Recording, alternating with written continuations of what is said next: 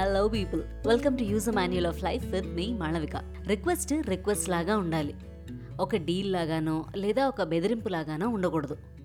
మనం ఒక పని ఒకరి చేత చేయించాలి అనుకున్నప్పుడు ఎలా హ్యాండిల్ చేయాలి అనేది మేనేజ్మెంట్కి సంబంధించిన వన్ ఆఫ్ ది ఇంపార్టెంట్ లెసన్స్లో ఒకటి అనుకోండి. సింపుల్ టర్మ్స్లో చెప్పాలంటే ఒక అనలిస్ట్ తన టీం లీడర్తో ఎలా మాట్లాడాలో లేక టీం లీడర్ ప్రాజెక్ట్ లీడ్తో ఎలా మాట్లాడాలో అనే కాన్సెప్ట్ గురించి మాట్లాడుకుందాం. మహాభారతంలో కొన్ని పాత్రలు చాలా పవర్ఫుల్ పాత్రలు. భీష్మాచార్యుల వారు ద్రోణాచార్యుల వారు వేదవ్యాసుడు ధర్మరాజు ఇలా కొన్ని పాత్రలు చాలా ముఖ్యమైనవి. ఈ పాత్రలకి సంబంధించి ఒక ఇన్సిడెంట్ గురించి మాట్లాడుకుందాం. ద్రోణాచార్యుల వారిని ఈ ప్రపంచంలో ఎవ్వరూ కొట్టలేరు. He's unbeatable in war. ద్రుపదుడికి ద్రోణాచార్యుల వారి మీద విపరీతమైన కోపం ఉంది. ఎలాగైనా ఆయన సంహరించాలి అని డిసైడ్ అయ్యాడు. కానీ ఆయనకున్న స్ట్రెంగ్త్ దానికి సరిపోదు. అందుకని ఒక యజ్ఞం చేసి శక్తి సంపాదిద్దామని డిసైడ్ అయ్యి ఒక గొప్ప బ్రాహ్మణుణ్ణి కలవడానికి వెళ్తాడు. ఒక బ్రాహ్మణుణ్ణి కలిసి ఆయనతో స్వామి మీరు నాకు ఒక యజ్ఞం చేసి పెట్టాలి. ఆ యజ్ఞం మీరు చేయించిన దానికి ప్రతిఫలంగా మీకు లక్ష ఆవులు ఇస్తాను అంటాడు. ఆ ఋషి ద్రుపదుణ్ణి చూసి ప్రతిఫలం ఆశించి నేను ఎటువంటి యజ్ఞాలు చేయను. అలాంటి వారిని వేరే వారిని వెతుక్కో అని అంటాడు. ద్రుపదుడికి మ్యాటర్ అర్థమవుతుంది. తను తన రిక్వెస్ట్ని ఏదో ఆ రిషికి ఫేవర్ చేసినట్టు మాట్లాడాడు అని. సింపుల్గా చెప్పాలంటే ఒక టీం లీడ్ తన ప్రాజెక్ట్ లీడ్కి సంబంధించి ఒక ఇంపార్టెంట్ విషయాన్ని మేనేజర్కి చెప్పాలి అనుకుంటాడు. సో ఆ టీం లీడ్ డైరెక్ట్గా మేనేజర్ దగ్గరికి కాకుండా ప్రోటోకాల్ ప్రకారం అసిస్టెంట్ మేనేజర్ దగ్గరికి వెళ్తాడు. ఆ అసిస్టెంట్ మేనేజర్ మేనేజర్కి అసలు విషయం కన్వే చేస్తాడు. ఇంత కీ రోల్ ప్లే చేస్తున్న అసిస్టెంట్ మేనేజర్తో ఆ టీం లీడ్ ఎలా మాట్లాడాలి?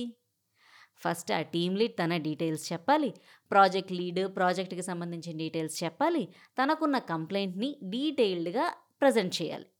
అలా కాకుండా అసిస్టెంట్ మేనేజర్ దగ్గరికి వెళ్ళగానే నాకు ఫలానా ప్రాజెక్ట్ మేనేజర్ తీరు ఏమాత్రం నచ్చట్లేదు అని ఎవరక్కడ అనే స్టైల్లో చెప్తే ఎలా ఉంటుంది?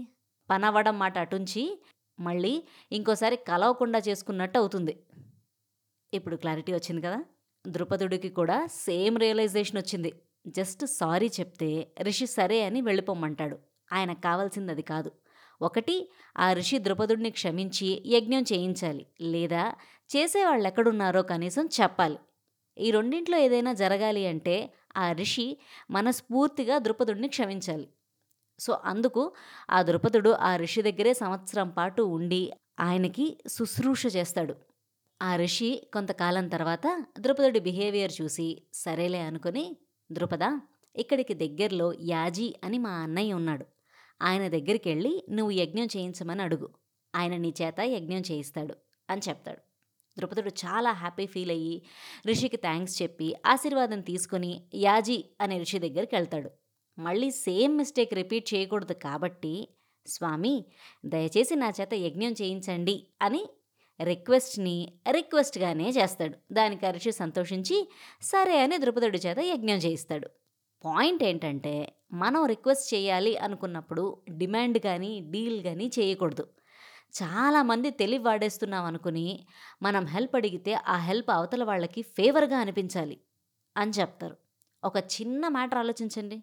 రిసోర్సెస్ అవసరం ఉన్న మనకే ఇన్ని ఐడియాస్ ఉంటే రిసోర్సెస్ ఉన్నవాడి దగ్గర ఇంకెన్ని ఐడియాస్ ఉంటాయి? మన మీద వచ్చే ఇంప్రెషన్ తెలివైన వాడు అని వచ్చినా రాకపోయినా చూసావా వీడు వీడు వెర్రి వేషాలు ఉన్ను అన్నట్టు వచ్చిందనుకోండి చాలా బాగోదు.